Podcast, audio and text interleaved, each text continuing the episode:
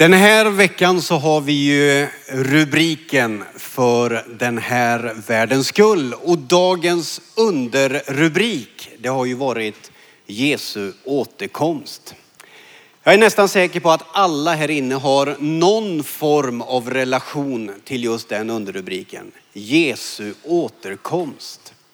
Någonting berörs, någonting skapas i dig och mig när vi hör de orden. Jesu återkomst. På förmiddagen så hade vi ett bibelstudiepass med Wayne Hilsden som talade föredömligt om vad det kan innebära i relation till Israel och det judiska folket.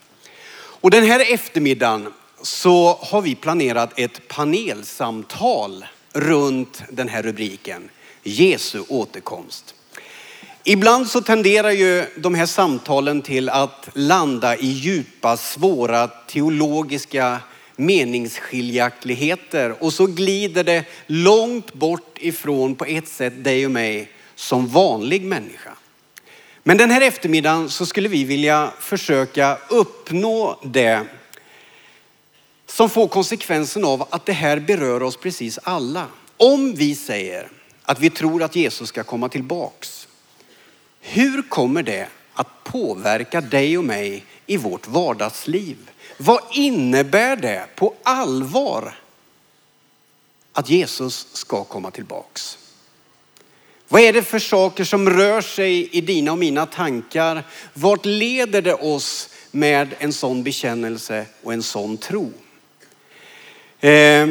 Vardagsuttryck runt omkring begreppet att Jesus ska komma tillbaks. Det är vad vi skulle vilja föra ett panelsamtal om de närmsta minuterna. Och till vår hjälp då så har vi kallat in en duktig samtalsledare, nämligen Dan Salomonsson, pastor och föreståndare i Uppsala. Ja, du kan komma upp. Förfärligt vad seg. Jag tänkte du kunde säga mer. Du vill ha mer, ja. En mycket omtyckt och älskad förkunnare med rötterna i Karlskoga. Känns det bra? Ja, det är bra. Han ska alldeles strax få presentera och välkomna upp resten av panelen. Men nu skulle jag vilja att vi reser oss upp och så ber vi en bön tillsammans. Om en god eftermiddag där vi får lämna den här gudstjänstmiljön och känna, nej men det här kan jag bära med mig. Och det betyder någonting för mig. Det är vår önskan. Far i himlen, så tackar dig för att vi på nytt igen får ladda med en samling. Vi ber Herre att precis som förut så ska du finnas mitt i vår gemenskap. Tack att du finns här i hallen. Tack att du finns med bland dem som tittar på skärmar och lyssnar på radio. Tack att vi får räkna med att du vill tala och beröra. Nu lägger vi allt som sker den här eftermiddagen i dina händer. Ta hand om panelen, ta hand om Dan. I Jesu namn. Amen. Varsågod och sitt. Varsågod Dan. Tack så mycket. Mats nämnde att jag är från Karlskoga, vilket också Mats är. I den församlingen där vi växte upp så var det så här, på den tiden var det ju inte så här flashigt med en massa pålysningar och videofilmer och grejer. Utan när man läste pålysningarna sa man. Och det var liksom bönemöte klockan 18 på onsdag och så vidare. Men så hade man någonting som jag vill minnas sades alltid. Det kan vara en överdrift, men så minns jag det. Nämligen att man sa så här, antingen före eller efter. Om Herren dröjer och vi får leva. Det tycktes alltså vara så att för dem som då läste det här så var det inte självklart att det var bönemöte på onsdag. För det kunde vara så att Herren kom tillbaka innan dess. Någonstans där finns själva myllan för oss som är i det här sammanhanget.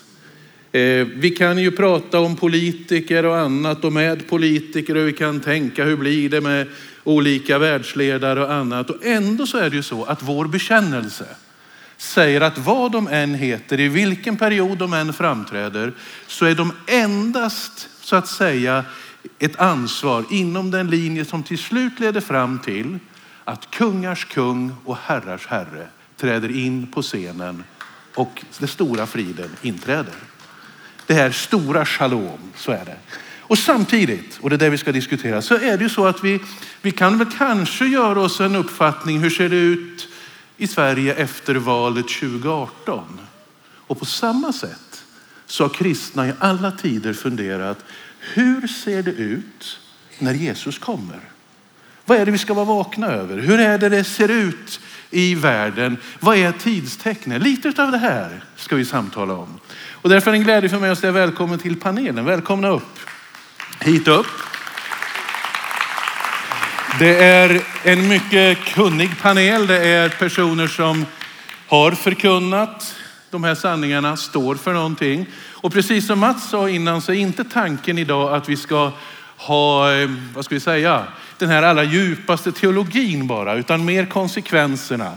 Och nu ber jag, nu tycker jag vi är Jack-Tommy är välkommen. Du ska sitta på den här stolen. Ulrik Josefsson är välkommen. Du ska sitta här. Lena Pommer, välkommen. Du ska sitta här. Och Wayne Hilsden. Jag höll på att säga Wayne Gretzky. Jag har sagt fel några gånger, men jag tänker på... I think about ice hockey when I say Wayne.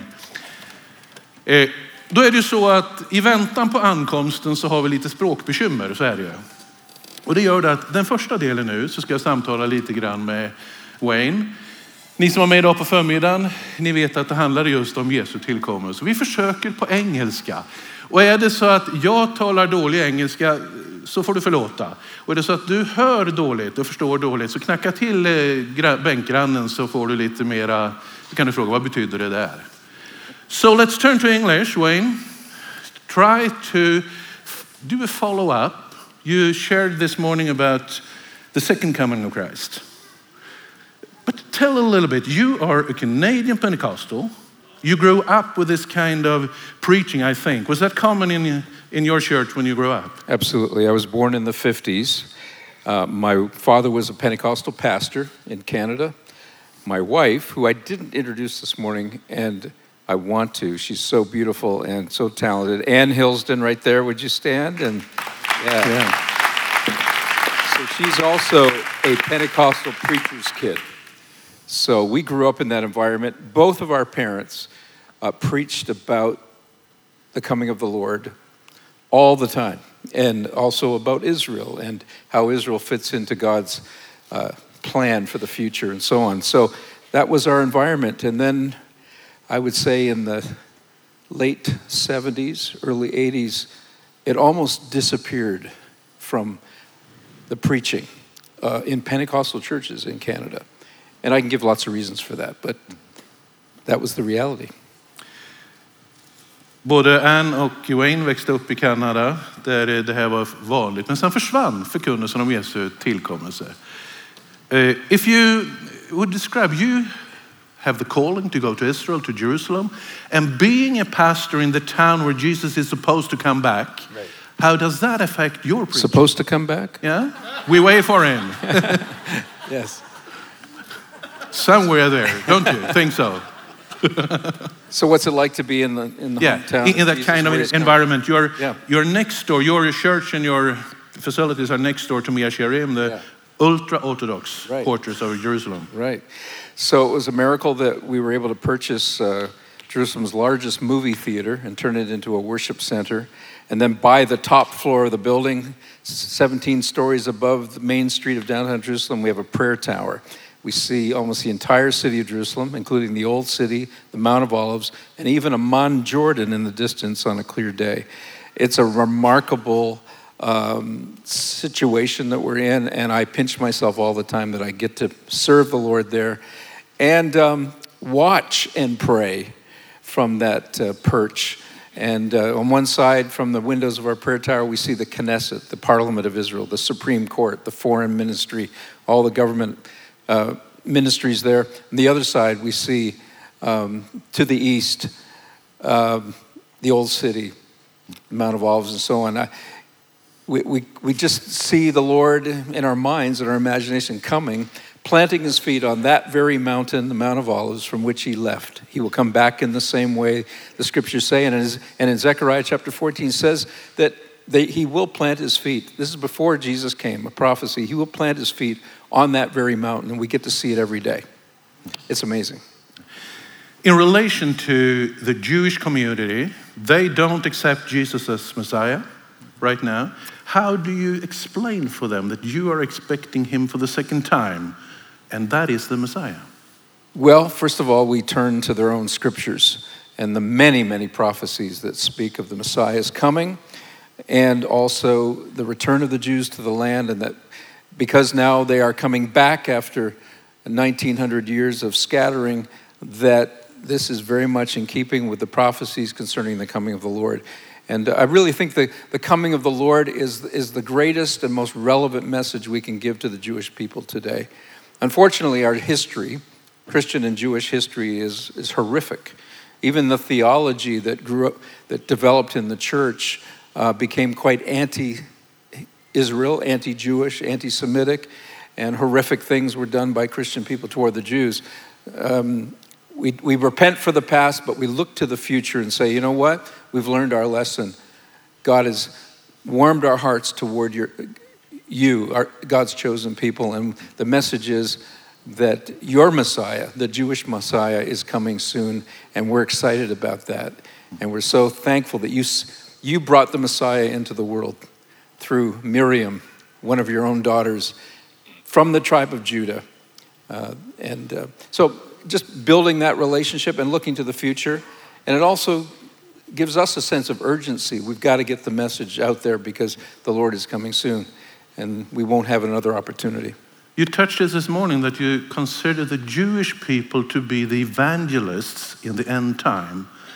So you are aiming to reach out to the Jewish people, that they will meet Jesus.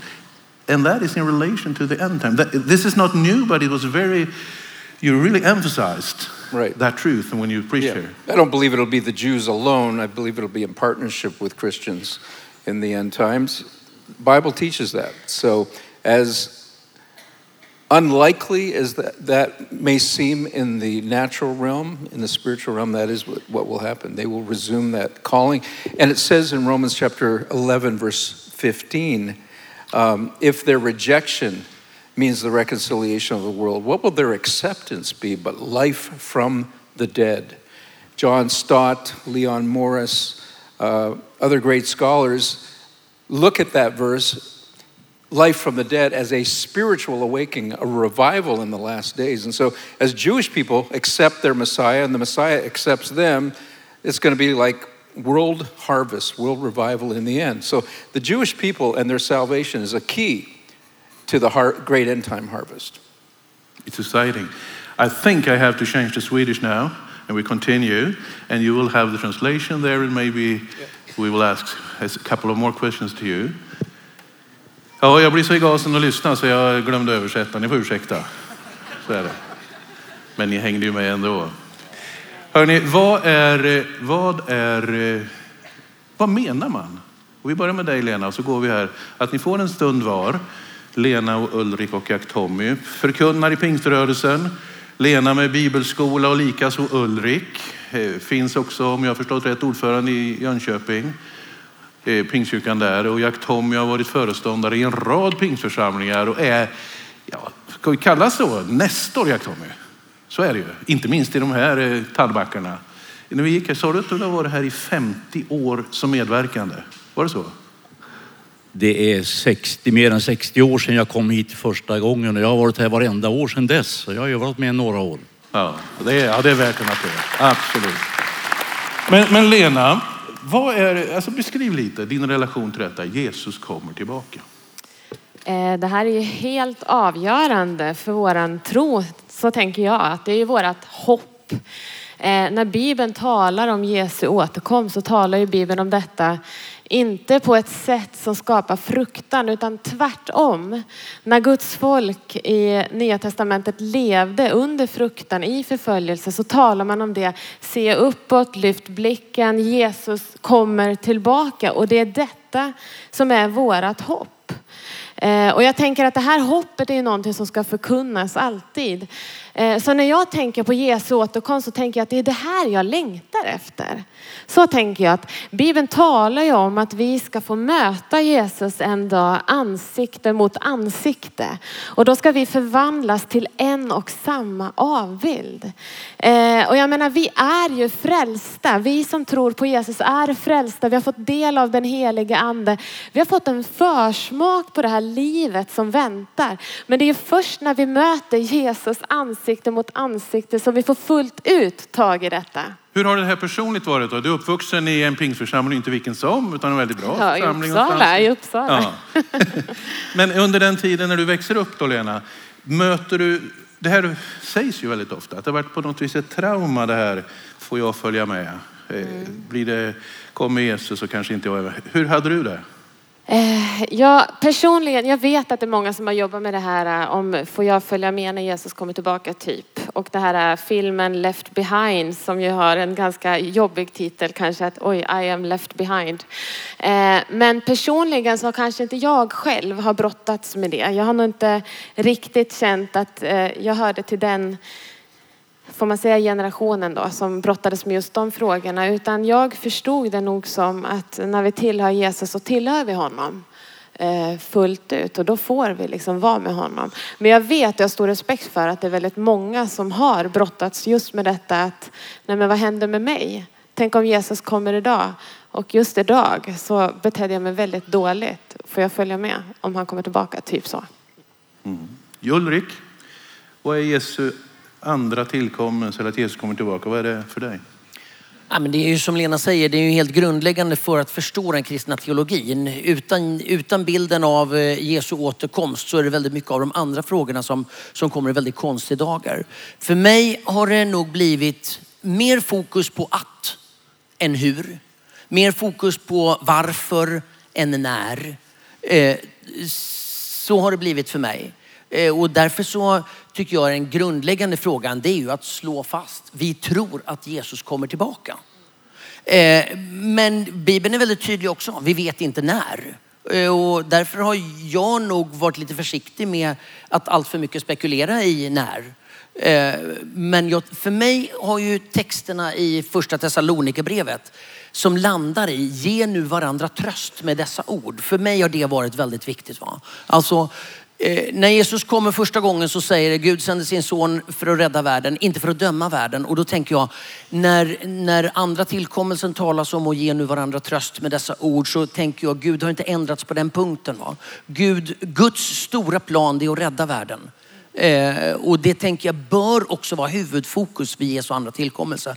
Och därför så tänker jag, för oss troende så måste andra tillkommelsen innebära några saker. Det innebär vakan. Det innebär noggrannhet. Bibeln talar mycket om det som du var inne på. Men det innebär också en iver att sprida det här. Men framför allt att leva våra liv i ljuset av den framtid som kommer. Det där tycker jag är ett återkommande tema i Bibeln. Alltså, himlen är vårt hemland. Och i ljuset från den framtiden får vi leva här och nu. Vi är inte medborgare i första hand i den här världen. Vi tillhör ett annat rike och då får vi leva enligt lite andra logiker. Inte bli allt för fastrotade här. Inte som någon flykt. Men för att vårt liv har en annan logik än det samtiden säger till oss. Jack-Tommy, vad är det för dig? Jesus kommer tillbaka. Nu är problemet det, Dan, att jag sitter och hör lite dåligt här. Jag har med min ålder att göra, men jag hörde faktiskt inte din fråga fast du sitter så nära. Men då säger vi så här, vad är att Jesus kommer tillbaka, vad är det för dig? Ja, det, tack för frågan. Alltså allt landar egentligen i Jesu undervisning med sina lärjungar. Det där fascinerande kapitlet i Johannes 14 som börjar med att ni ska inte vara oroliga. Det var ju märkligt egentligen, för de hade ju all anledning i mänsklighet att vara väldigt oroliga. Men så kommer det här perspektivet där han vänder blicken och talar om en annan värld. Och så kommer den där versen som egentligen är grunden för alltihop detta. Jag ska komma tillbaka och hämta er till mig för att ni ska vara där jag är. Det handlar om alltihop. Så, och det är ganska viktigt tror jag att understryka det, därför att Det är ju väldigt mycket av begreppsförvirring här. Om man talar med människor som inte har någon som helst kunskap eller förankring i kristen tro och säger Jesus ska komma tillbaka. Aha, ska han födas någon annanstans eller blir det ett nytt Betlehem? Nej, det är inte det det handlar om, utan det är precis det här. Han ska hämta det sina till sig. Det är det vi förkunnar. Och det är det jag känner en oerhörd förväntan inför. Spännande. Det här var en runda sådär och jag ska återkomma med några frågor. Men vi hade ett litet samtal innan där vi var fundersamma. Är det så att vi har varit rädda för det här som enskilda? Eller är det så att vi har funnits i den här typen av sammanhang och som det är ny eller så att det här talet om Jesus, det har liksom aldrig skrämt det. Jag tänkte bara, ibland har vi ju mentometrar eller vi och vi. Jag har sällan sånt, men här har det varit där. Men jag tänkte ändå säga lite ovetenskaplig grej bara med en handuppräckning. Hur många här har varit rädda för Jesu återkomst? Det menar att de har ett förkunnelse på så sätt som har skrämt upp dig. Upp med näven i sådana fall. Det är 22% ungefär. Det var alltså inte särskilt vanligt. Men ändå, det här har vi ju på något sätt. Det har ju blivit på något vis en tvilling ändå.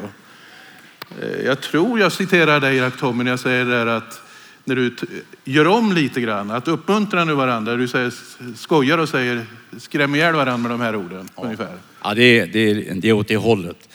Jag tycker om att predika om det här ämnet för det fyller mig själv med sån glädje. Och då högläser jag ofta från första Thessalonikerbrevet kapitel 4. Och det är ju en alldeles oerhört fascinerande text. Och där brukar jag avsiktligt läsa fel sista versen för att se hur folk reagerar. Och då när jag har läst igenom allt detta som har att göra med uppståndelsen och allt så kommer det här slutklämmen då. Så skräm nu halt ihjäl varandra med dessa ord. Då, om inte förr, vaknar de. Men för det står ju inte så. Det står ju så trösta nu varandra med dessa ord. Och det är ju det här med hoppets budskap. Men likväl, du gjorde Ulrik ett vägval, hörde jag när du svarade. Jo, men det är liksom inte tid och det är inte det viktiga utan att och så vidare. Du hade ganska snitsiga formuleringar där. Men hur hanterar du det faktum att när Jesus talar om det här så är det ganska digert material där han faktiskt är rejält skrämmande? Nej, men det är uppenbart att det finns ett domsperspektiv i Jesu undervisning om de yttersta tingen och särskilt i Matteus 24, 25 där omkring då. Och det där har ju vi tagit med oss. Men jag uppfattar, alltså om man tar det samlade bibliska budskapet så är det samlade bibliska budskapet om vad Gud har tänkt att göra med oss och med världen. Det är att rädda, återupprätta och försona och skapa, återskapa. Och då tänker jag att då bör man ha Guds räddningsplan som fokus också när man läser de här texterna som ju uppenbarligen är rätt skrämmande. Jag är född 65. Jag är 53 år. När jag var liksom 7-8 år och satt och halvsov på kvällsmötena i Filadelfiakyrkan i Stockholm. Men då var det ju väldigt mycket tal om, det var oljekris och det var Suezkrig. Nej, Suezkrig var ett annat. Men det var massa krig och elände och oro och grejer. Och det var ganska mycket undervisning om uppryckandet och vem som blir kvar och vem som får följa med. Och jag satt där som 7-åring och kände, det är klart jag är med. Jag är ju här. Men jag känner inte alltid så. Och det där tänker jag, vi kan inte förlora domsperspektivet. Vi kan inte förlora perspektivet av att det här måste skapa en nerv och ett allvar i livet. Men Guds stora fråga, det är hur räddar vi världen? Mm. You have followed us? You have translated. You said that the preachers in Canada, they ceased to preach this. Do you have an explanation why? I think that there came a point where a lot of mostly traveling speakers, evangelists, would talk about the end times and I would say over-speculate current events as a direct fulfillment of the prophecies concerning the Lord's return. And it got goofy, it got strange, and it was not taken seriously anymore. And I think there was a lot of irresponsible preaching which put the emphasis on scaring people and And then when things did not come to pass, as they said, certain wars, ended. They didn't continue. Even the 10 nations of the European Union and so on. This is the 10 nation conspiracy with the Antichrist. Well, then when it wasn't 10 anymore, then people would say, well, you told us there was going to be 10. And so it just brought into question the credibility of these end time speculators. So I think if we had stuck more to the scriptures, put the emphasis more on what does God say and not what we think will happen, we would still be preaching the end times today. Spekulativa förkunnare med spekulativt och ovederhäftigt budskap. Därför slutar det ungefär sammanfattat så. Känner ni igen det på svensk mark? Lena? Alltså man har väl alla, kanske vi av oss har väl mött människor som har spekulerat mer i när kommer Jesus tillbaka än hur påverkar det här mitt liv? Alltså det finns ju någonting i det här med den yttersta tiden och Jesu återkomst som kittlar någonting hos oss. Som gör att vi kanske mer blir fascinerade av tidens tecken än att vi är fascinerade av honom som kommer tillbaka. Och där tror jag nog att vi behöver alla vara vaksamma över vad som Ulrik är inne på. Vad är syftet med detta? Vad är det som händer egentligen? Vem är det som kommer? Så att ja, jag har mött det. Ulrik? Ja, men jag delar nog Waynes uppfattning ganska precis. Alltså, det här har ju varit ett paradnummer för oss. Det här har varit en jätteviktig fråga. Och vi har ju utvecklat den väldigt mycket inom vår rörelse. Och min uppfattning är nog att vi kom till en punkt där vi hade i stort sett sagt allt och använt alla bilderna och orden tog slut. Och vi hade varit lite för säkra på hur allting låg till. Och när orden inte fanns så visste vi inte riktigt vad vi skulle säga, så då blev vi tysta. Jack-Tommy, den första boken som gavs ut på pingstmark i Sverige var just Jesus kommer, författaren till Levi Petrus. Jag vill minnas att det finns en Jack-Tommy Ardenfors bok som är skriven ungefär med samma tema. Det tyder på att du har gott minne. Ja, visst är det så? Ja, det är helt rätt. Och jag tror jag minns också storyn bakom någon granne i Malmö. Okej. Ja, jag kan gärna dra den. Ja, gärna, för jag tycker det beskriver lite om förhållningssätt. Ja. Jag hade en märklig upplevelse en natt. Om det var en dröm eller en syn, eller om det var en drömsyn, det får jag lämna därhän. Men jag upplevde att jag såg vårt hem ovanifrån. Det var en märklig upplevelse. Och jag ser våra grannar, Nilsson, Persson och Palm, stå där, makarna, 6 personer, och pratar. Och så zoomas de in. Och då hör jag vad de pratar om. Och då förstår jag, i drömsynen vad det nu var, Jesus hade kommit och det var tomt i vårt hus. Och då hör jag hur en av dem säger så här: hade Jack-Tommy en aning om att något sånt här skulle hända?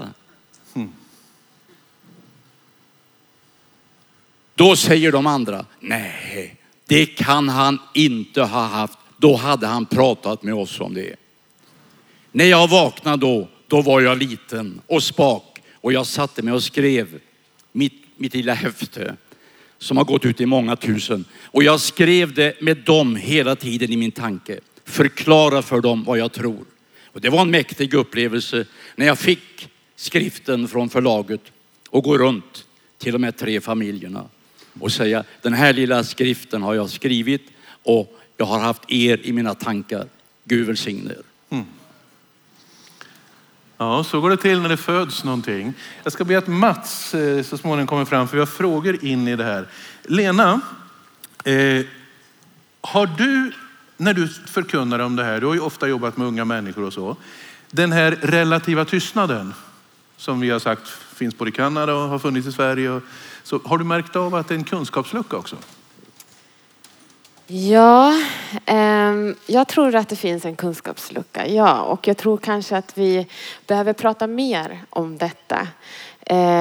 Lyfta upp det här tydligare så att det blir det här hoppet som vi faktiskt har. Och att det är någonting vi sträcker oss efter, längtar efter, väntar på. Att det liksom inte är ett ämne bland alla andra. För det är ju inte riktigt det. Därför att det här är så centralt i våran tro. Att det behöver få prägla våra liv. Så ja, jag håller med om att jag tror att, om man ska säga att det är kunskapslucka, det finns ju ofta någon form av kunskap, men att den behöver öka och fyllas på. Hur fyller du på den? Jag tror både, framförallt så tror jag att det är du och jag och alla vi som sitter här inne, att vi behöver fylla på genom att börja läsa ännu mer. Och faktiskt läsa ordet och se vad står det här och vad menas med detta. Och hur påverkar det här mitt liv?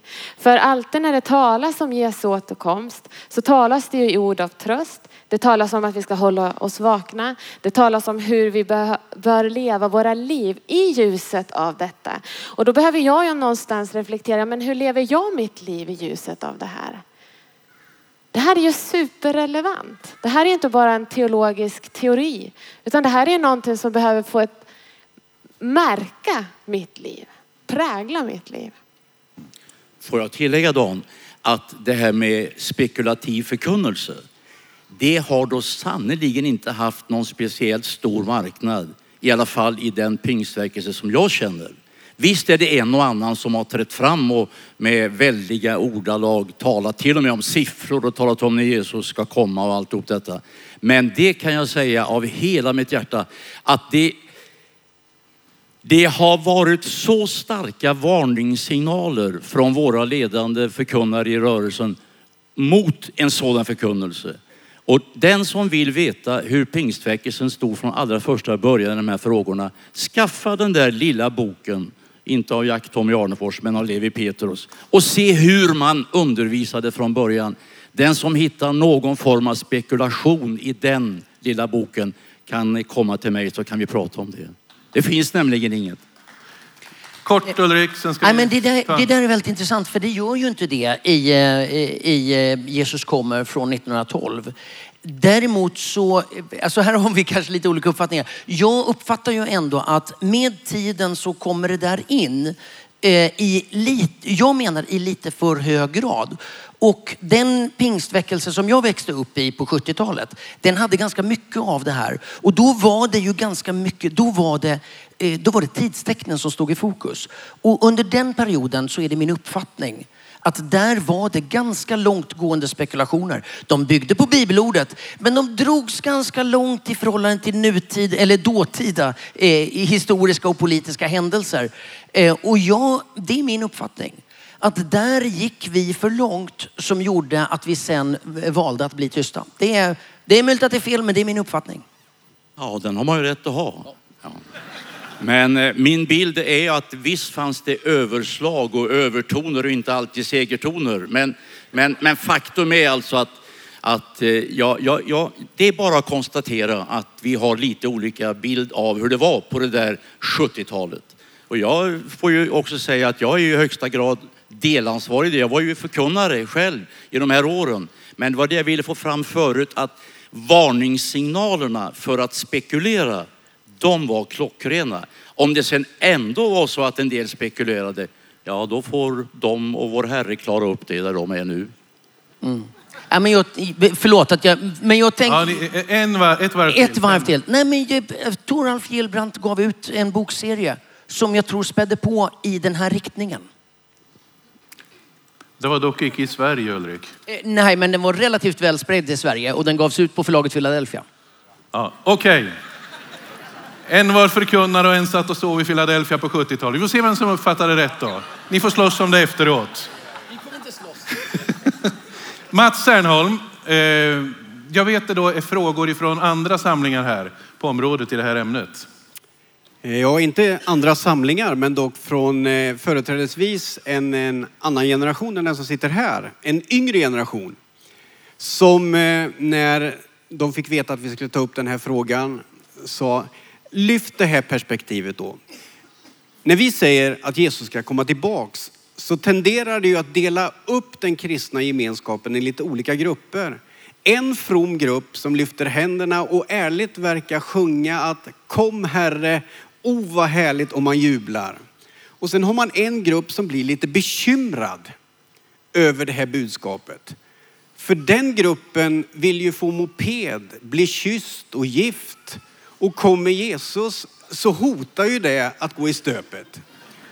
Hur ska man förhålla sig till budskapet om Jesu återkomst? Om jag kanske vill göra karriär, är det fel att planera, att sträva, att längta? Eller ska jag bara... Ja, ni fattar. Det ställer till lite problem. Lycka till. You got the translation right? I got it. I think yeah. I did, yeah. What would you say to kissing? Yeah, kissing, yeah. Start there. Kissing in heaven. Yeah. But yes, what would you answer that person? Yeah, well I would say that Nu kör vi så här. Det här är order vi har. Nu kör vi. Go on. So, I would say to this that we need to talk about heaven, need to talk about the blessed experience of seeing Jesus face to face, which means all other earthly pursuits would pale in comparison. I think we need to just exalt Jesus more and glorify him and also have people enter into an experience of falling in love with Jesus so much that you can't wait to see him. I will interpret a little bit. Att betona Jesus och den härlighet och erfarenheten av honom är det som gör att det andra på något vis bleknar. I think I translated you right now. Do you have more to say to that teenager or whatever it is? No. Good. Har någon av er andra där? Jag vill gärna haka på det där, för att den där frågan, den är ju så oerhört relevant tror jag för alla. Och det får vi ju säga att det finns egentligen, som jag ser det, inget motsatsförhållande i detta med att älska hans tillkommelse och att samtidigt älska livet här och nu och göra det allra bästa möjliga av det. Att man som ung människa drömmer om, ja vad det vara må, du räknade upp en hel provkarta som röjde mycket av ditt inre och det var gripande. Men allt detta är så naturligt, va? Men jag tror att man kan ha denna underbara kombination av att faktiskt ha den naturliga längtan efter allt ifrån det Mats har längtat efter hela livet och karriär och alltihop. Och samtidigt faktiskt med glädje och förväntan tänka, ja men det är underbart, Jesus ska komma. Och då vet jag ju att hur bra det än är här så byter vi upp oss. Mm. Bokstavligt. Ja du, Zernholm, vad har du att säga nu? Visst finns det fler frågor. Ville du säga något mer, Lena? Nej, men jag tror bara viktigt att understryka det Jack-Tommy säger, att jag menar, den här längtan är ju en mänsklig längtan som Gud har lagt ner i oss. Det är precis som du säger, det är inget motsatsförhållande. Utan det här att vi ska leva livet här och nu, självklart satsa på karriären, satsa uppåt med Jesus, utifrån ljuset av att vi vet att han kommer tillbaka. Så kyss någon. Ytterligare frågor. Jag vet inte bara hur jag ska säga till Katarina att jag kommer byta upp mig.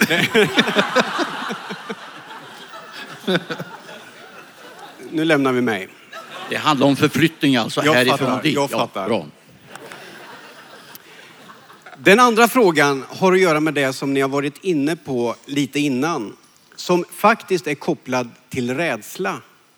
Jack-Tommy sa att Jesus kommer ju för att hämta det sina. Det är vad vi tror. Men då är det ju som så här att det finns ju också många människor som dels är oroliga för sig själv. Är jag verkligen redo? Men man lever också i ett sammanhang där familjen inte har en bekännande tro. Och så bär man runt, varje gång man hör budskapet om att Jesus ska komma tillbaka och hämta det sina, så fylls hjärtat med någon form av sorg och ångest. Vad händer med min familj? De jag älskar mest? Vad händer med min fru eller med mina barn? Hur ska jag förhålla mig till detta? Okay, I think we start in English. You got the translation, okay? I mean, Jesus makes it clear that he does not want anyone to perish, but everyone to come to know him. So I would say that's one of the reasons, in a sense, he delays his return so that we have more time to see our families and our beloved ones saved. So I think that's very much in his mind. Get the gospel out, make disciples, raise your family, in the fear of God and to be saved. Just a short summary. Det handlar om att Jesus faktiskt dröjer på grund av att han vill inte att någon ska gå förlorad. Så det finns också ett perspektiv i det. Do you think this kind of questions we have listened to here, is that what you also will have in Jerusalem, or does it differ between Sweden and Israel? No, they're very similar questions. I think it's human nature to have those desires and concerns and so on. I think it's relevant in every culture, in every nation. Inget speciellt mellan Israel och Sverige. So, do you have any special Israeli questions then? When you talk about the second coming of Christ, do you experience or encounter special problems since you're in the town where he will come back and we will receive him, be received? Right. Our biggest challenge, I think, is fear of persecution. We live, and our ministry is right across the street from the most ultra-Orthodox neighborhood in the world, and called Mea Shearim. You mentioned it earlier. And I think there is a fear of, if I preach this, if I share this message, I'm going to be rejected. And many Jewish people who come to faith are rejected by their own families. They even conduct a funeral sometimes for that son or daughter who has left the Jewish faith in their minds. Det som skiljer och som ofta dyker upp är just fruktan för förföljelse. Och att en kristen bekännelse, det innebär att man till och med förskjuts ut av sin familj, i synnerhet och ultraortodoxa sammanhang som finns alldeles intill. Där man till och med håller en ceremoniell begravning över den som har lämnat. Sorry, I interrupted you maybe. No, that's good. Okay. Alltså den här frågeställningen om allvaret som har att göra med detta, att några tillhör Herren och andra gör det inte. Och konsekvensen av det, alltså det allvaret, med Bibeln som grund kommer vi ju inte ifrån det. Det är ju oerhört allvarligt, men låt mig bara ta fram en enda tanke utifrån detta. När Jesus kommer så kommer han för att hämta till sina. Det finns ett bibelord som är formulerat så här, aposteln skriver att han kommer som en tjuv om natten. Och det här har lett tankarna fel för en del, som jag ser det. Men låt mig stryka under att när Jesus kommer så är han inte en tjuv. En tjuv hämtar det som är stöldgods. Han hämtar inget stöldgods när han kommer, men han hämtar det som tillhör honom. Och det är där som Bibeln är klockren i sin undervisning. Och det här blir ju oerhört allvarligt. Därför är det ju där den stora utmaningen ligger. Det var ju det som gjorde en av orsakerna till att jag som ung sa ja på kallelsen. Här gäller det sannoliken att berätta för så många som möjligt om vem Jesus är och att han är vägen till frälsning. Så att allvaret får, det obehagliga i den allvarliga frågeställningen får inte göra att vi skjuter undan den. Utan det är en del av motivationen att föra ut evangelium till alla människor. Mm. Lena först och Ulrik sen. Ja, men det finns ju en väldigt smärta, måste man ju känna, i människor, och just när man har familjen som man älskar allra mest. Och sen så delar man inte det allra viktigaste. Och där tror jag det är så viktigt att för man lever då i ett spänningsfält mellan den här kärleken till sin familj och kärleken till Jesus. Och där tror jag det är så viktigt att man hela tiden påminner sig om att jag kan inte frälsa någon. Det är bara Jesus som kan frälsa.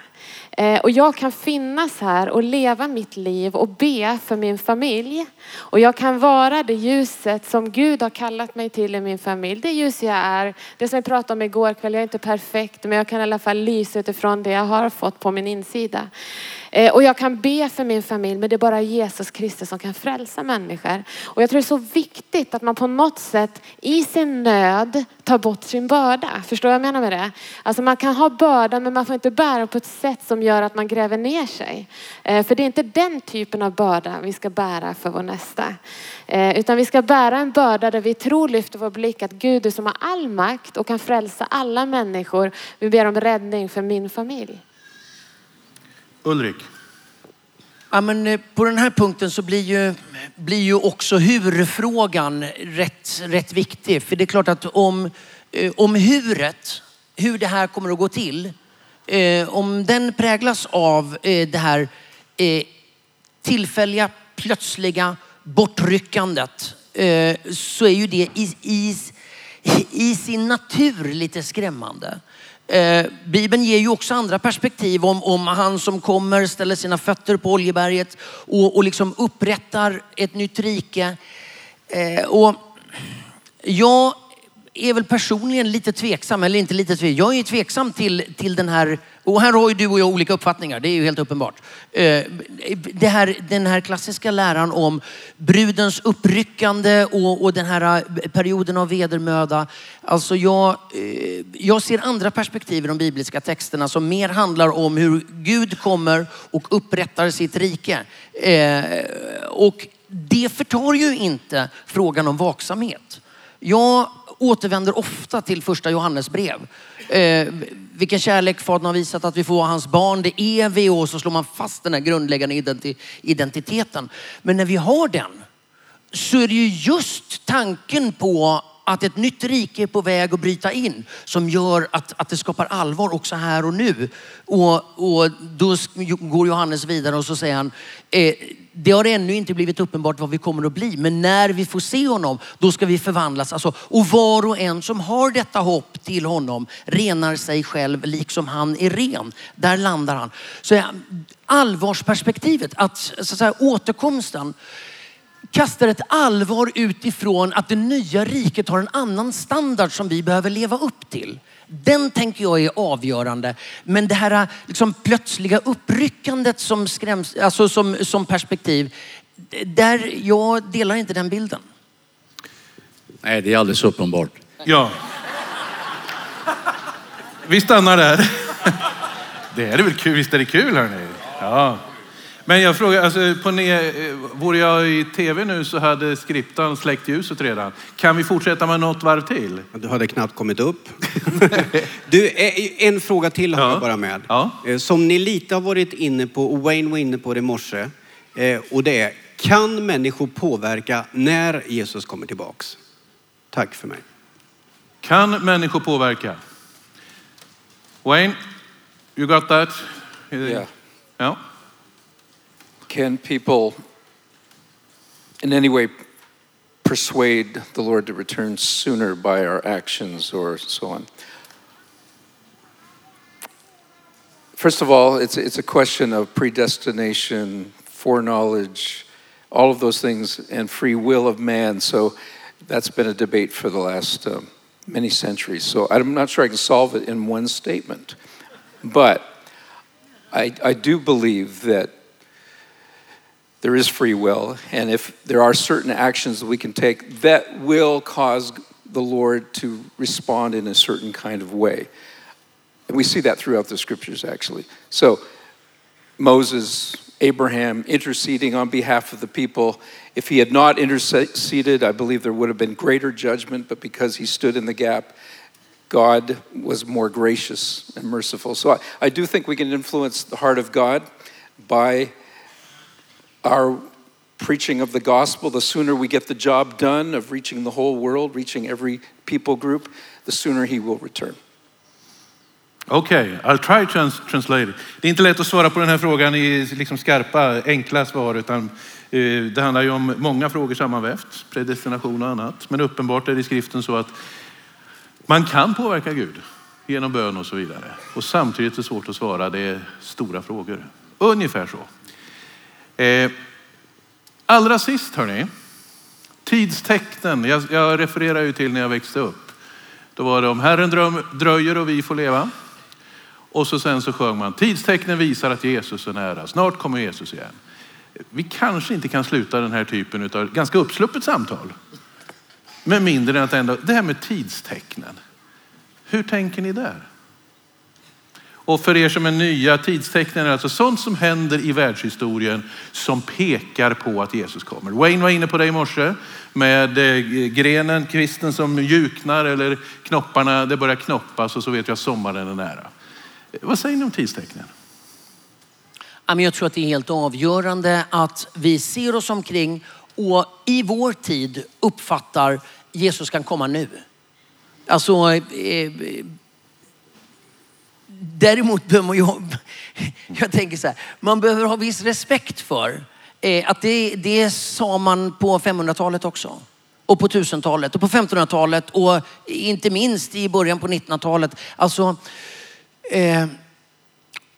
jag tänker att den huvudsakliga frågan är, var medveten om Jesu återkomst. Och se dig omkring och förstå, det kan ske i din tid. Jag uppfattar att Bibeln är skriven på ett sånt sätt så att människor genom hela historien har uppfattat, det här handlar om mig.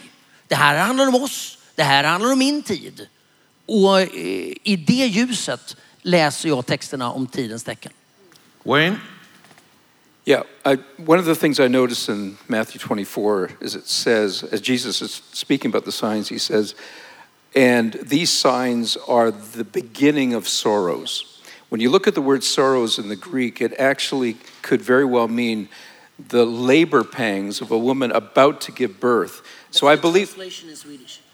Is that the translation in Swedish? Yes. Good translation. Yeah. Ska vi säga, i Matteus så finns det detta att tidstecknen, det är början på födslovärkarna som det står på svenska. So this is what I would say. The sooner, I mean, when a woman is about to give birth, the pangs are more intense, they're more frequent. So I believe that all those signs he gave, there's an intensification of those things at the last of the last days before his return. So all of those signs have existed for 2,000 years, but there is an intensification. It's more frequent, it's more pervasive, it's more global. So I do believe that it's a sign of his soon return. I vår tid tidstecknen inför att Jesus kommer är att det intensifieras, det koncentreras. Det har funnits länge, men nu är det fler, oftare, högre frekvens och därför så kan man ana någonting. Du tog micken, Jack-Tommy? Ja, det är bara så här att jag tänker så att vi är ju i väldigt gott sällskap om vi är intresserade av tidstecknen.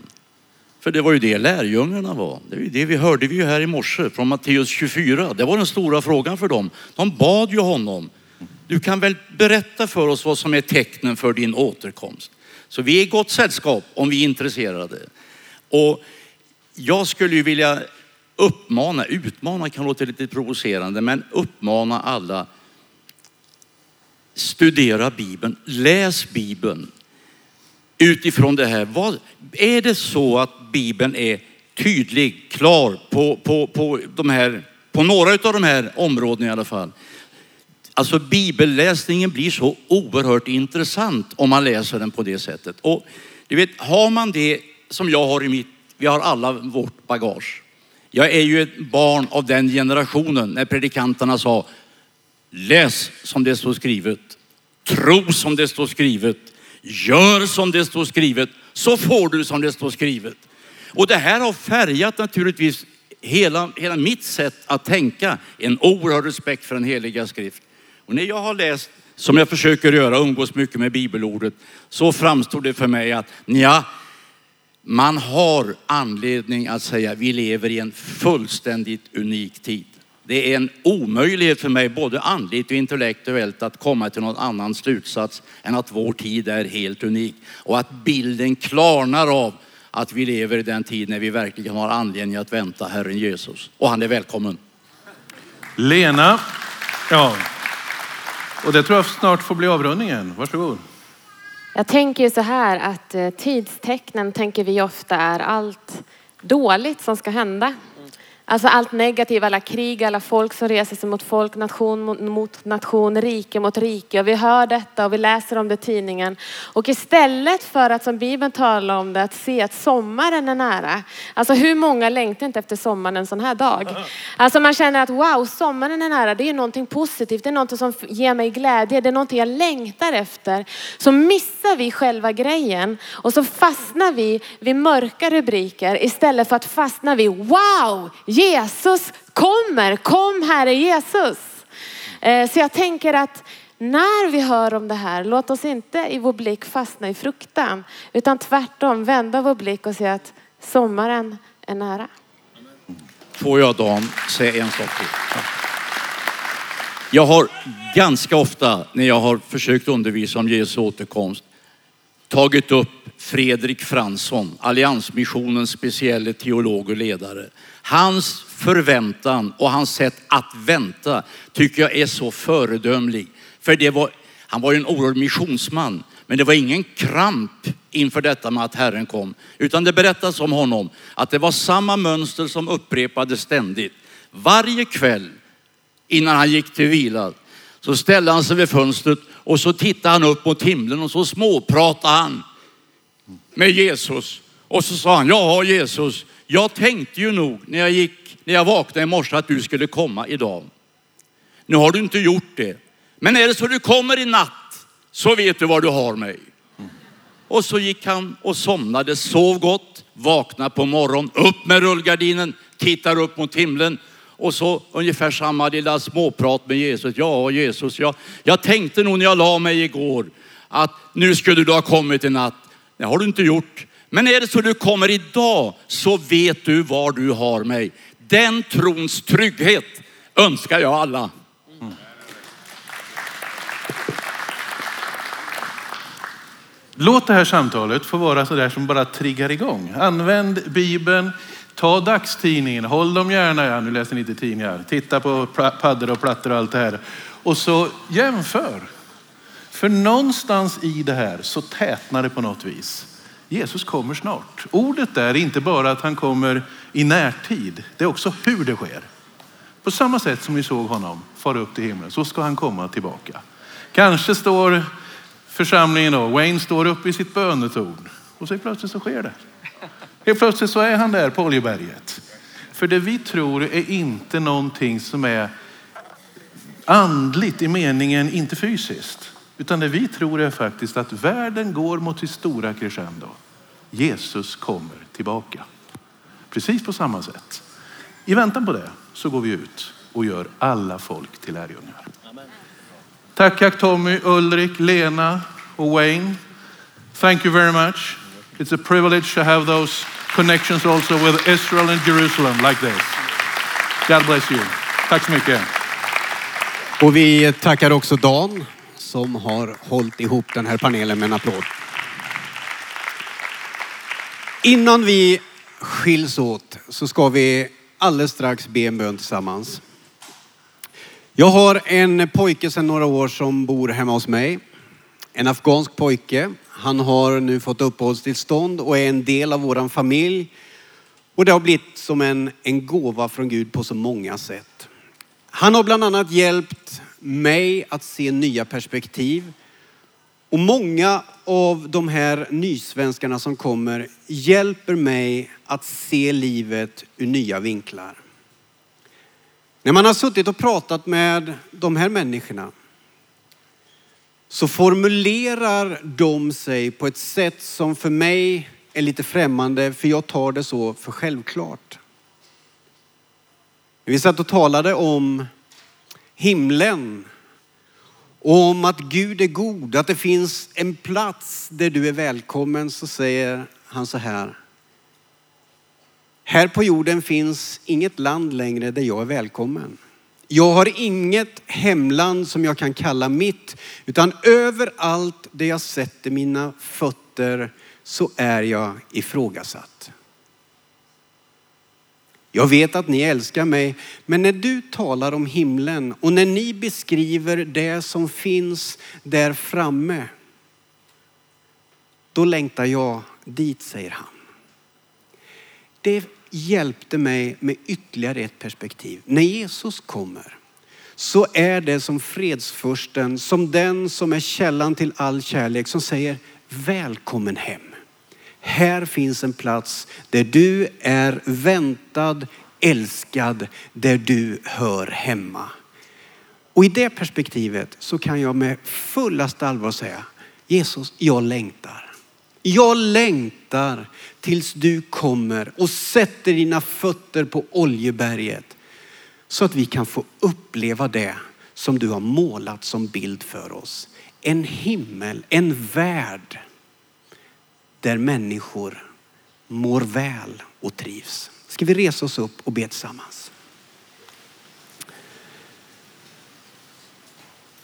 Herre, så tackar jag dig för att vi får vara ett folk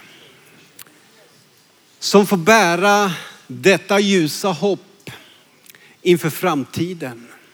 Att det finns en rättvis Gud, fylld av kärlek och omsorg, som har planerat en frälsning som ska gå i fullbordan.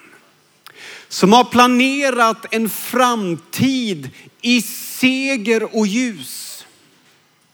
Herre, jag ber att den rörelse som så många av oss utgör skulle få bli en rörelse som får bära denna längtan på ett friskt och sunt sätt. Som inspirerar och vägleder. Som håller modet uppe. Och som hjälper oss till sunda och riktiga val. Herre, jag vill ställa mig i gruppen och säga välkommen Herre. Vi behöver dig. Vi längtar efter dig. Och helige Ande, hjälp oss att leva här och nu i tider av väntan. Hjälp oss att sprida budskapet om dig på bästa möjliga sätt, var helst vi är. Tack att du ser oss allesammans. Du vet vad vi känner, du vet vad vi bär på. Tack att det finns plats att vila i din stora famn. I Jesu namn. Amen.